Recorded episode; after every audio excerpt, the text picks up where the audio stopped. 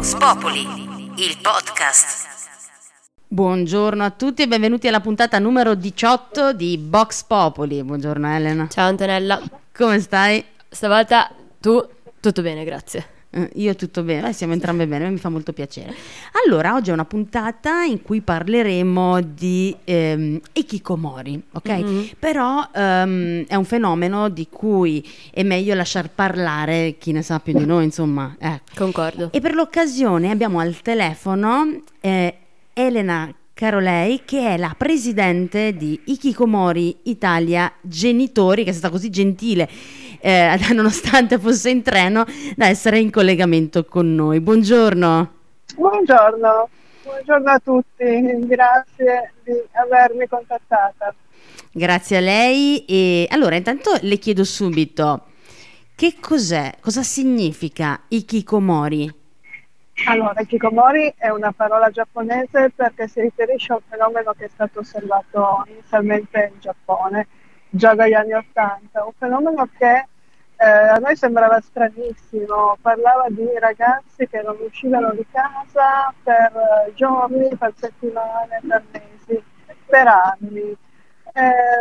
Sembrava un fenomeno così lontano che non ci interessava. Questo fenomeno è arrivato purtroppo in Italia, colpisce moltissimi dei nostri ragazzi e delle nostre ragazze che purtroppo si ritirano, cioè la parola giapponese significa stare in disparte, quindi ritirarsi, si ritirano, non frequentano gli amici, la scuola, le occasioni di vita per stare chiusi nella propria stanza.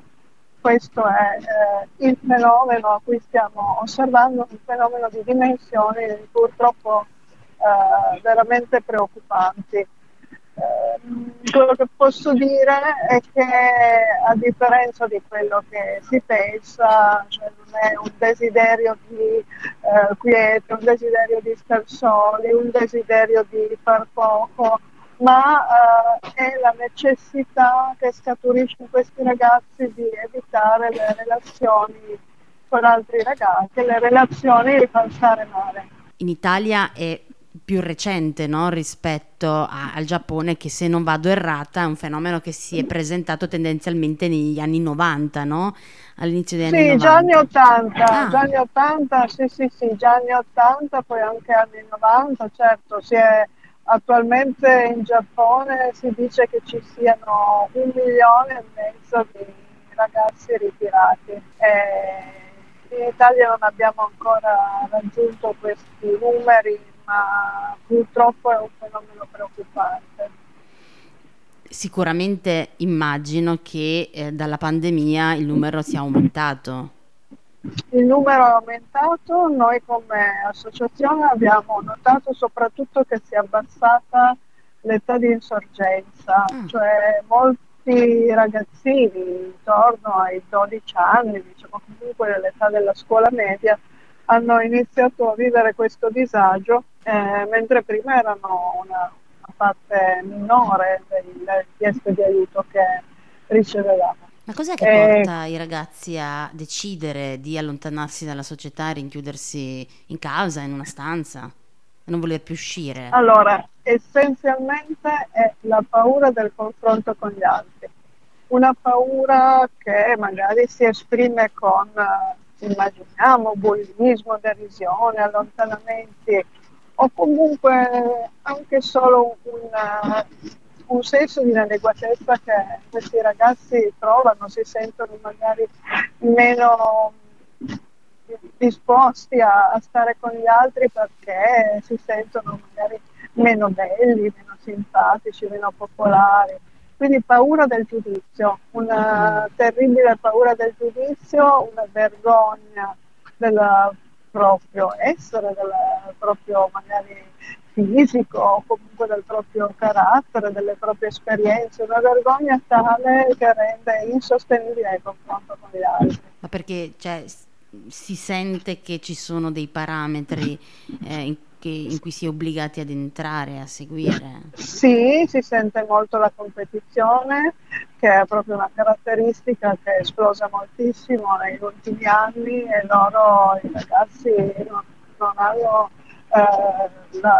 ancora, diciamo, quella struttura di personalità che gli permette di affrontarla come può fare semmai già una persona più adulta, quindi diciamo una paura molto forte di essere giudicati, di essere visti come inadeguati, di essere visti come meno belli, di essere additati come ragazzi più, si dice, sfigati, diciamo così. Quindi la paura è tale che nel ritiro trovano un sollievo. Ma possiamo dire che c'è una differenza fra gli hikikomori giapponesi e gli hikikomori italiani, cioè le cause possono essere differenti? Ovviamente, sì, il contesto giapponese, a parte che è molto più competitivo del contesto italiano e europeo, sicuramente le condizioni sono differenti, condizioni scolastiche. Alla base il meccanismo psicologico è il medesimo, è proprio la paura di essere giudicati dagli altri e di cosa può emergere da questo giudizio, e quindi la ricerca di un sollievo della solitudine, che è un po' il comune denominatore di tante altre problematiche, no? Legate ai giovani, la paura del giudizio. Io conosco questa particolarmente come problematica. Certo, la paura del giudizio l'abbiamo tutti, l'abbiamo sempre avuta tutti. Diciamo che per un giovane oggi la società risulta essere molto più difficile da vivere rispetto al passato, diverso da altre situazioni. Per cui, diciamo, sulla struttura psicologica di un giovane può incidere grave la richiesta sociale che c'è oggi. Ecco, ma invece ci racconti come è nata la sua associazione, quindi l'associazione di cui lei è presidente, quindi Hikikomori Italia Genitori, e che cosa fa? Allora, l'associazione nasce perché attraverso un gruppo Facebook che fu creato da Marco Crepaldi nel 2006, diversi genitori si sono trovati all'interno di questo gruppo a descrivere questo. Sì, allora nel 2016 Marco Crepaldi ha creato un gruppo Facebook che si chiama Hikikomori Italia Genitori. In questo gruppo Facebook sono pian piano diciamo accorsi, comunque si sono inseriti diversi genitori che vivevano stupore, questo disagio molto particolare, il disagio di avere un figlio che invece di uscire con gli altri, di andare a ballare, di insomma partecipare ad attività collettive, preferiva stare in casa, anzi rifiutando sempre più le proposte sociali e purtroppo con l'andare del tempo anche ritirandosi da scuola, comunque dal lavoro, comunque dalle attività necessarie per vivere, no? E questi genitori, diciamo, sono arrivati con grande stupore perché avevano un figlio in questa situazione così strana, e si sono trovati invece a confrontarsi con altri genitori che raccontavano le stesse cose, ma le stesse cose in una maniera persino sconvolgente, perché ci si trovava magari il genitore che pensava: ah, mio figlio dorme di giorno, sta sempre in camera con le tapparelle abbassate e sta sveglio la notte, no? E vedere che ci sono tantissimi altri ragazzi che fanno questa cosa senza essersi parlati, senza aver comunicato, in un certo senso ha dato sollievo, che pur nella sua normalità era, diciamo, ripetuto, era comune. E i genitori hanno, insomma, comunicato all'interno di questo gruppo il loro disagio con la scuola, il loro disagio con i colleghi, con i parenti, per far comprendere e fondare un'associazione. Questa associazione è stata fondata quindi qualche mese dopo l'apertura del gruppo nel 2017 da me, Marco Crepaldi, un altro genitore, una mamma che si chiama Silvia Travaglini, e da allora abbiamo dato luogo a questa struttura nazionale che comunque ha proprio la sua caratteristica particolare di essere un'associazione nazionale. Non è tanto facile organizzare una struttura del genere, è una struttura che si organizza nelle varie città, nei vari luoghi dove i genitori si incontrano in presenza di un professionista e quindi hanno dei gruppi di automutuo aiuto in cui si confrontano, si scambiano suggerimenti, strategie, modalità per aiutare i ragazzi, cosa che è fondamentale perché proprio per il disagio di questi ragazzi i genitori sono praticamente le uniche persone che hanno il privilegio di poterli incontrare, e quindi è giusto che è necessario che siano loro a dover agire, ecco. Ma c'è un modo in questi anni, in questo percorso, anche dei riscontri, no, positivi, nel senso che qualche ragazzo, qualche ragazza sia riuscita ad entrare nella vita sociale? Sì, assolutamente sì. Il percorso, quello che noi abbiamo individuato come modalità, è comunque un percorso molto lungo, nel senso che questo atteggiamento, questa paura è talmente profonda che non si riesce a invertire nel giro di poco, è un percorso lungo, però abbiamo individuato, diciamo, alcune linee di indirizzo così tra noi genitori, anche scambiandoci le esperienze, delle linee di indirizzo che servono ad aiutare i ragazzi, e in effetti diciamo che ci sono nelle varie regioni, nelle varie località, delle già numerosi casi di risoluzione, ecco, di questo disagio. Certo è un percorso, purtroppo mi piacerebbe poter dire che abbiamo trovato qualcosa di veloce, no, è un percorso lungo che chiede proprio che la famiglia sia coinvolta proprio quotidianamente con modalità di relazione con il ragazzo che devono essere proprio ad hoc. Ecco, è l'unica cosa che si può fare visto che il ragazzo è in casa, quindi agire attraverso i genitori. Io ho 24 anni e quindi mi stavo un po' informando appunto sul tema degli hikikomori. Comunque il range di età è di giovani e noi diciamo che anche questo podcast ovviamente è rivolto a tutti, ma soprattutto è nato con un intento di parlare ai giovani, no? E quindi mi chiedevo, magari anche persone che ascolteranno questa puntata si sentiranno magari vicine a queste persone che appunto hanno deciso di isolarsi e volevo chiedere a livello nazionale quali sono gli aiuti concreti che vengono dati a questi ragazzi.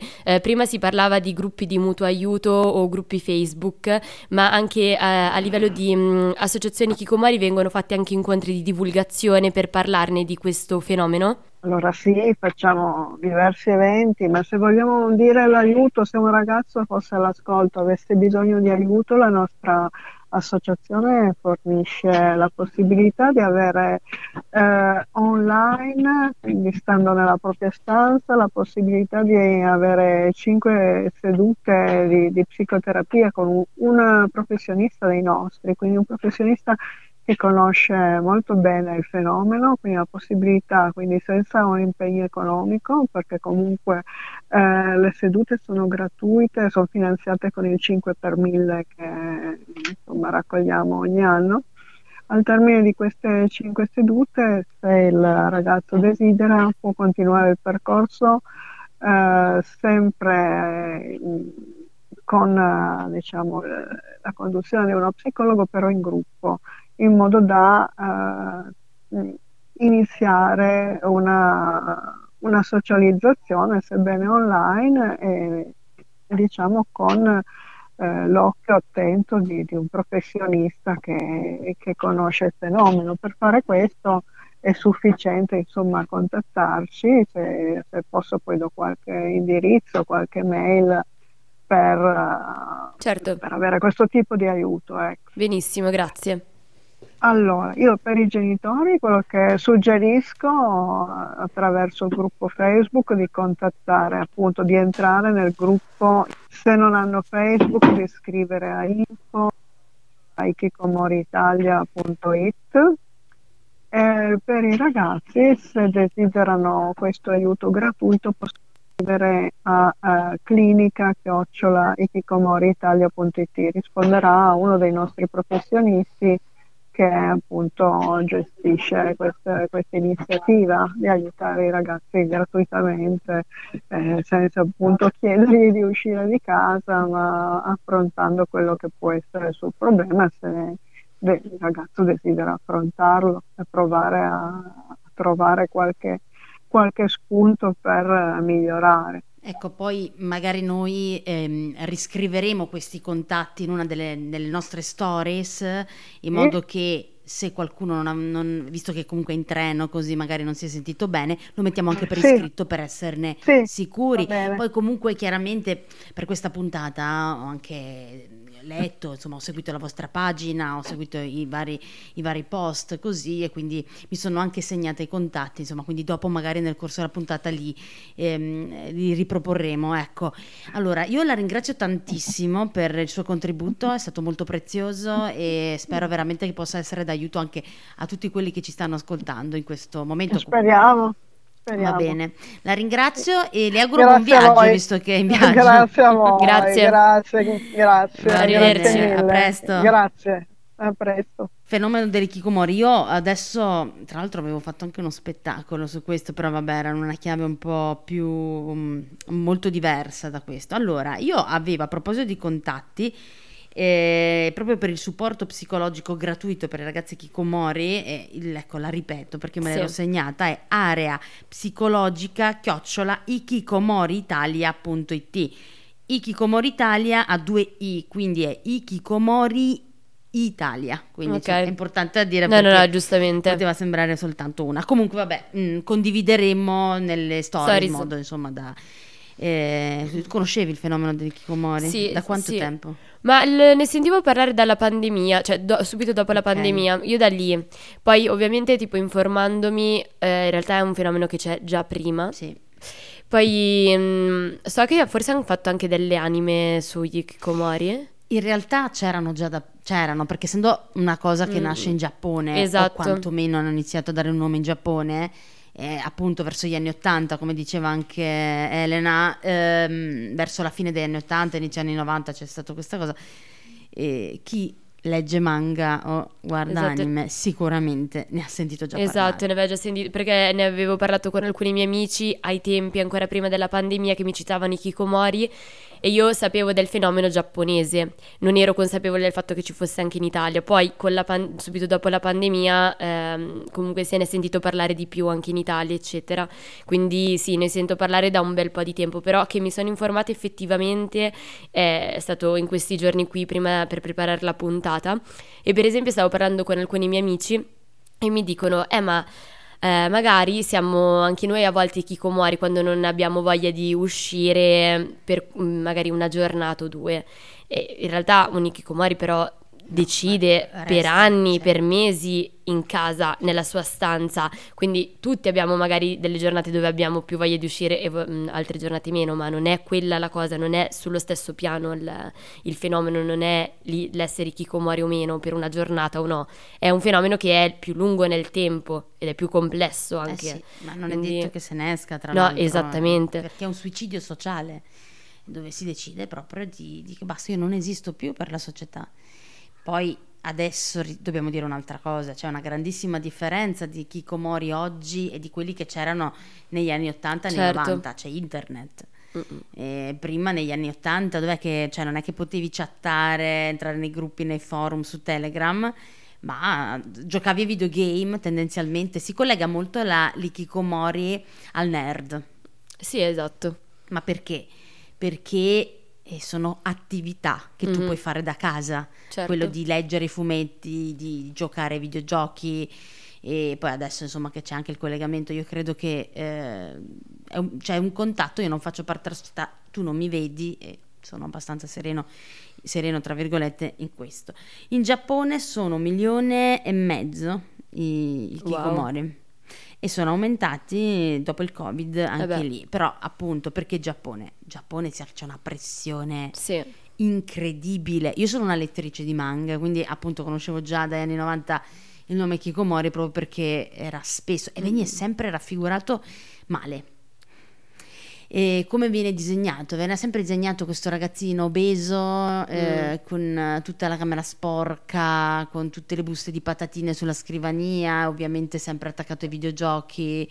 E diciamo che questo ti fa capire com'è anche la visione, no? Esatto. Anche perché voglio dire, un hikikomori, essendo hikikomori, non è che tu lo vedi com'è, quindi è un immaginario, ed è quello. Ma a proposito di immaginari, io volevo condividere questo documento, dove praticamente è un documento questo del ministero, okay. Cioè non è proprio una cosa che è scritto un pirla.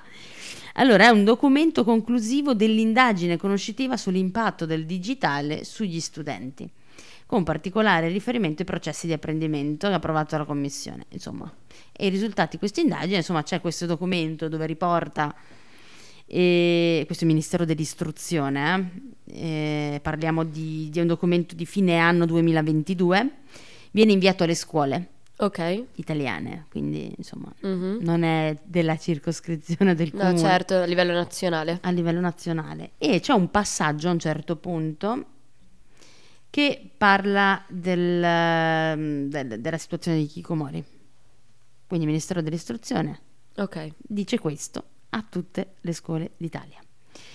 Analoga situazione in Giappone, dove per i casi più estremi è stato coniato un nome, Hikikomori. Significa stare in disparte, e questo è proprio il significato letterale. Sono giovani tra i 12 e i 25 anni che si sono completamente isolati dalla società. Non studiano, non lavorano, non socializzano. Vegetano chiusi nella loro cameretta, perennemente connessi con qualcosa che non esiste nella realtà. Gli hikikomori in Giappone sono circa 1 milione di zombie. Zombie. È agghiacciante questa cosa ed è incredibile come un ministero, però insomma l'attuale governo, definisca zombie. E io credo che loro non possano arrogarsi questo diritto, nessuno può arrogarselo, ma se tu rappresenti uno Stato ancora meno. Certo. E questo è un documento che è stato distribuito alle scuole d'Italia, attenzione, i luoghi dove i ragazzi devono essere educati, il luogo dove probabilmente si annidano tanti ragazzi che stanno per diventare hikikomori, che magari nelle loro intenzioni. Io non so quanto fa bene essere chiamati zombie, è uno scarto della società. Sì. No, più che altro esatto, è proprio questa etichetta negativa, come se fossero dei nulla facenti, no? Che non hanno voglia di fare. Dice, non fanno niente. Come se non avessero voglia di fare, non è quello, cioè è un dei parassiti.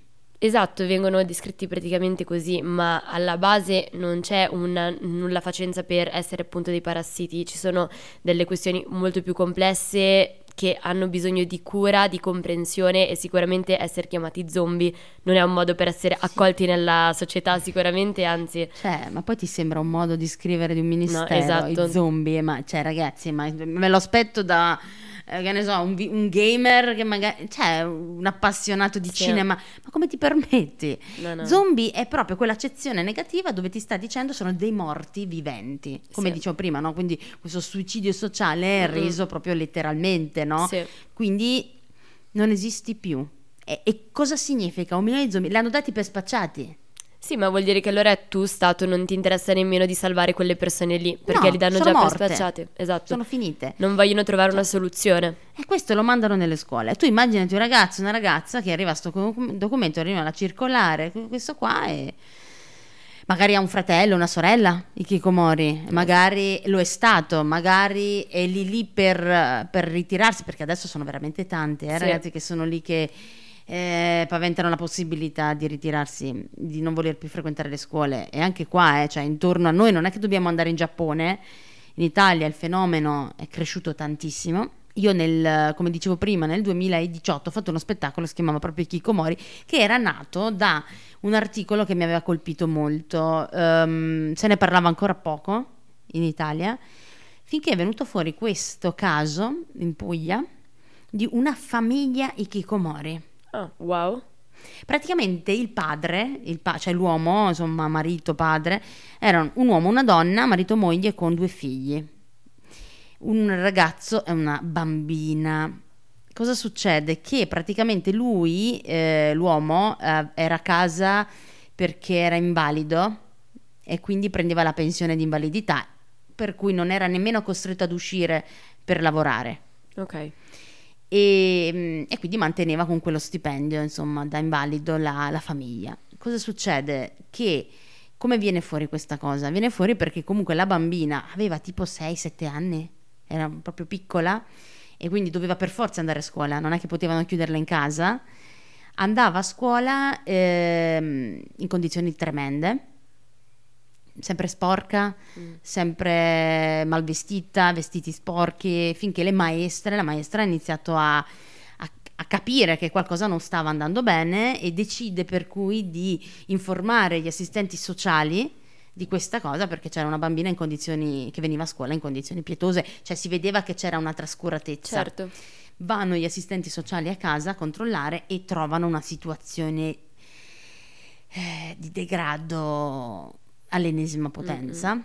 E scoprono quindi che il papà della bambina, la mamma della bambina, il fratello che aveva tipo 15 anni, erano tutti e 3 Hikikomori da tipo 6 anni, 5-6 anni. Mamma mia, cioè, vuol dire che loro non escono di casa da 6 anni. Cioè, quando è nata la bambina praticamente avrà avuto 1-2 anni quella bambina lì, no? Cosa succede? Che, o forse era un po' più grande, comunque faceva le elementari, ecco. E si nutrivano con merendine. Perché? Perché mandavano la bambina a fare la spesa e la bambina con i soldi comprava quello che compra una bambina.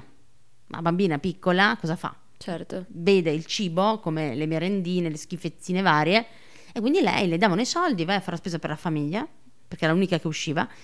E lei portava, e per terra hanno trovato sporco, carte di merendine, così. E la cosa ancora peggiore, non si lavavano, ognuno aveva il suo computer, ognuno aveva la scrivania col suo computer. Sono stati trovati tutti e 3 seduti davanti ai computer che giocavano, facevano su internet. La cosa più agghiacciante è stata del ragazzo, non si toglievano mai le scarpe, avevano le scarpe. Visto che lui era nella fase dello sviluppo, non si toglieva le scarpe da quando aveva 12 anni, solo che era diventato più alto e i piedi più grandi. Quando gli hanno tolto le scarpe aveva i piedi deformati, perché sono cresciuti dentro delle scarpe strette, quindi magari lui aveva il 38, certo, e poi il piede aveva 43, ma lui ha continuato a mettere, cioè, 38, infatti erano deformi, non so adesso in che maniera possano essere recuperati. E tutto questo poi in presenza comunque di 2 genitori che sicuramente avevano dei problemi molto gravi, perché non puoi, se tu fai una scelta, ma quando la tua scelta incide anche sulla vita dei tuoi figli, dove tuo figlio probabilmente è stato anche una conseguenza.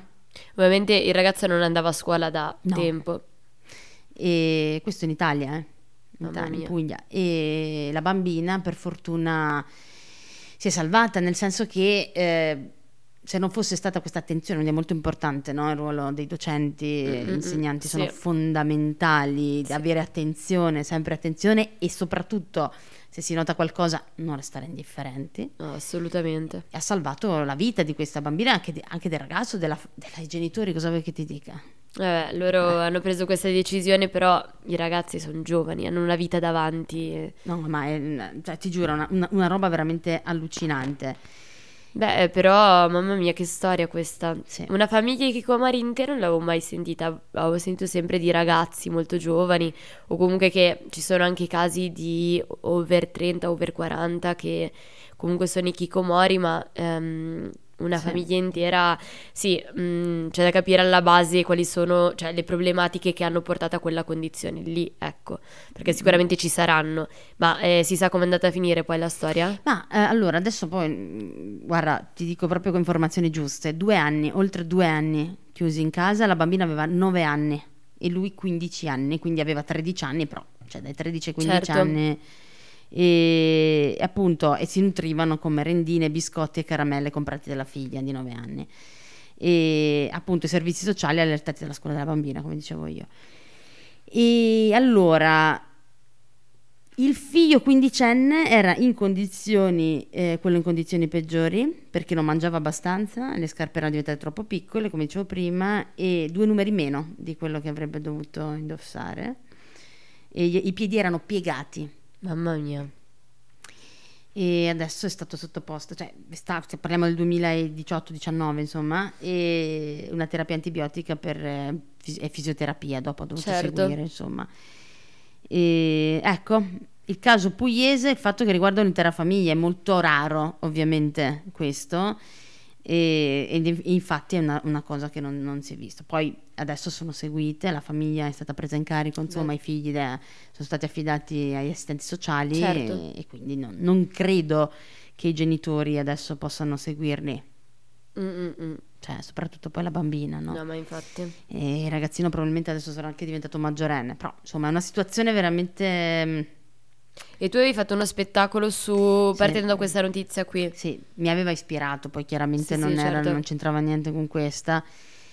Era molto leggero, perché comunque volevo non volevo raccontare questa cosa in maniera troppo pesante, per portarsi anche un po' all'attenzione il pubblico, no? Perché magari se tu sei troppo pesante, nonostante il tema lo meriti, però...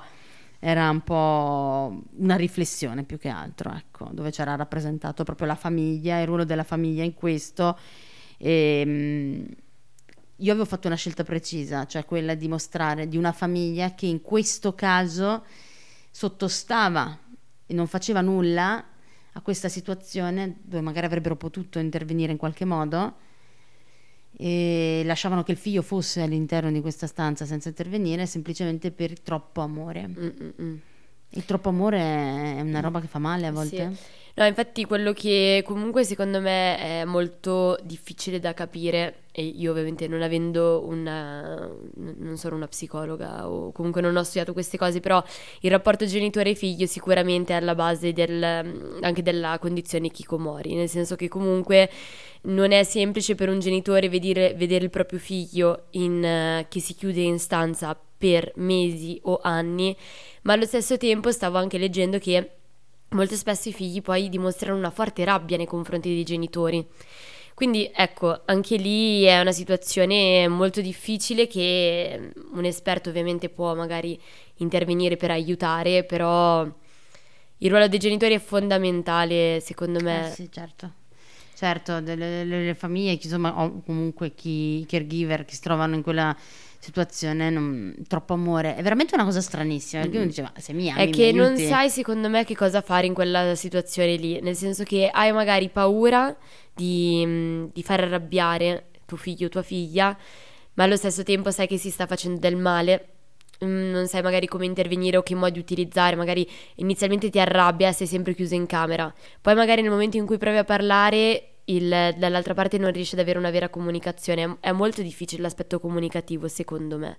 Non c'è un giusto o sbagliato, non c'è un qualcuno che sbaglia o meno, assolutamente no, è solamente molto complesso. Sì, è importante informare, perché magari ci sono delle famiglie che non hanno idea che il figlio o la figlia siano degli hikikomori.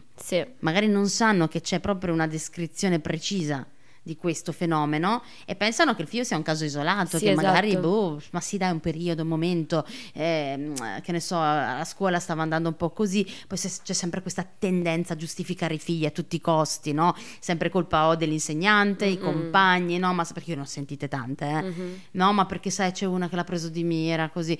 Purtroppo c'è il fenomeno del bullismo, che poi ti porta anche quello a isolare. Alla fine, come diceva prima Elena Carolei, il discorso è sempre lo stesso: giudizio.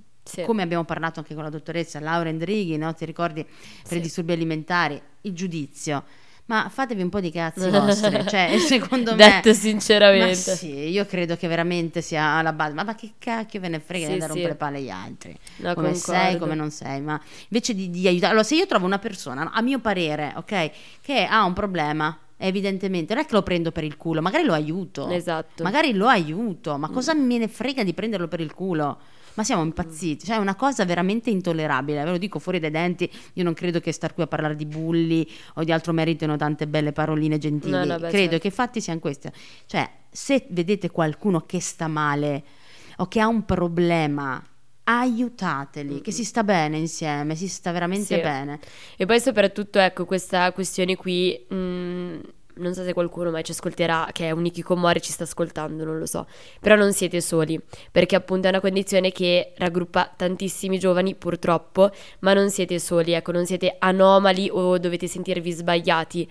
È una situazione che purtroppo accomuna tanti e secondo me è fondamentale non solo il supporto psicologico che danno loro, che comunque 5 sedute gratuite piuttosto che niente vanno bene, cioè anche solamente per dare un inizio magari a un percorso, ma anche secondo me tutte quelle attività di divulgazione, ma che può essere appunto anche uno spettacolo teatrale, ma deve essere fondamentale per educare le persone, i genitori che si ritrovano magari in situazioni che alla loro epoca non era così tanto sensibilizzata, ecco, e quindi per loro è nuova ed è fondamentale però sapere come fare, come comportarsi, ecco, quindi alla base e spero che soprattutto nelle scuole vengano fatti eventi di divulgazione, anche perché è lì che bisogna partire.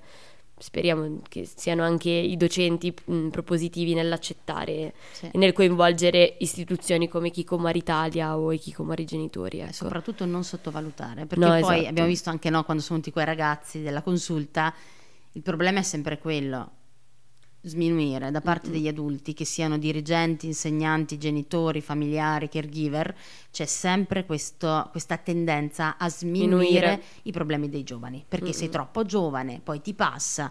Non è così, perché è da giovani che si decide l'uomo o la donna che io diverrò domani, e se non mi ci fai arrivare a quel domani, o a quel domani mi ci fai arrivare per bene, certo, cioè, cavoli, è un investimento, è prevenzione. Esatto, dobbiamo prenderci cura dei giovani, dobbiamo prendercene cura. Appunto, come dicevi, se ci sono i hikikomori all'ascolto, parlate anche intanto fra di voi, anche se adesso non ve la sentite ancora, no, di uscire così, però iniziate magari appunto, no, approfittare questa fortuna che c'è adesso magari rispetto agli anni 90, anni 80, di poter comunque stando da casa riuscire a comunicare con gli altri un passo alla volta. Nessuno mette fretta, perché si capisce che se una persona arriva a fare una scelta del genere c'è un malessere importante, che non va sottovalutato, non va messo sotto pressione. L'importante è non stare da soli, intanto anche su un gruppo Telegram, maledizione, ma non state da soli e non siete da soli, perché ricordatevi che se anche avete avuto brutte esperienze, se qualcuno intorno a voi vi ha bullizzato, vi ha trattato male, vi ha giudicato male, non sono gli unici esseri umani del mondo, ce ne sono altrettanti in grado di comprendervi e di essere vostri amici. Questo è importante da ricordare sempre. No, esatto, poi credo che sia anche un'escalation, cioè comunque adesso si sta costruendo anche una rete di community tra persone che sono riuscite a parlare e magari appunto confrontandosi con altri si sono sentiti parte di un gruppo, di appunto si sono sentiti anche meglio nel parlare della propria esperienza, quindi ecco magari voi potete essere poi di aiuto per altri e altri possono essere di aiuto per voi, quindi secondo me è un modo perfetto anche per riuscire a sentirsi parte di un qualcosa, ecco, se al momento si sente un po' soli, ci si sente. Ecco, poi ultimo dato, c'è stato fatto appunto il 2 marzo 2023, quindi molto recente, insomma, il mese scorso, sono stati comunicati i risultati di un grande studio quantitativo sul fenomeno dei hikikomori in Italia, e la stima riportata è di 54.000 studenti tra i 15 e i 19 anni. 54.000, ma anche l'età 15-19 anni. E una volta invece era tipo 14-30, eh? Esatto, era una fascia molto più grande, cioè giovanissimi. Ma la DAD poi è stata veramente incisiva. Noi, guarda, ogni volta che ne parliamo, io vedo anche dei biglietti che comunque ritiriamo dalle box, e anche vedendo, no, dai ragazzi che ci parlano qua, gli esperti che alla fine poi si torna sempre lì, sì. Nessuno si rende conto di quanto la DAD sia stata deleteria per i giovani, perché comunque si è andato a inserire, no, durante un periodo importante di crescita, mm-hmm. Il periodo evolutivo in cui appunto si decide come l'adulto che sarai, e passare quel momento in casa, mm-hmm. un hikikomori forzato, insomma. Sì. È tosta e secondo me anche quando il nostro presidente che c'era all'epoca prendeva dei provvedimenti, mm-hmm.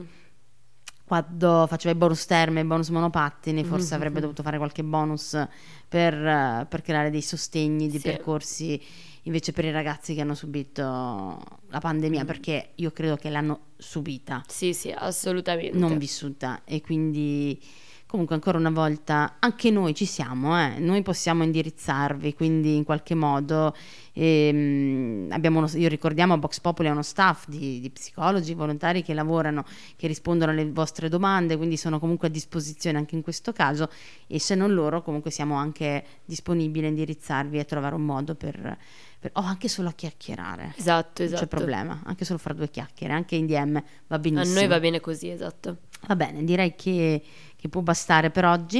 Se dobbiamo ricordare i contatti, sì. anzi a maggior ragione adesso. Esatto, allora adesso noi appunto tutte le informazioni relative al podcast, ma questa volta metteremo anche appunto i contatti di Hikikomori Italia alla nostra pagina boxpopuli_it, oppure potete scriverci anche all'email boxpopuli@alternart.it.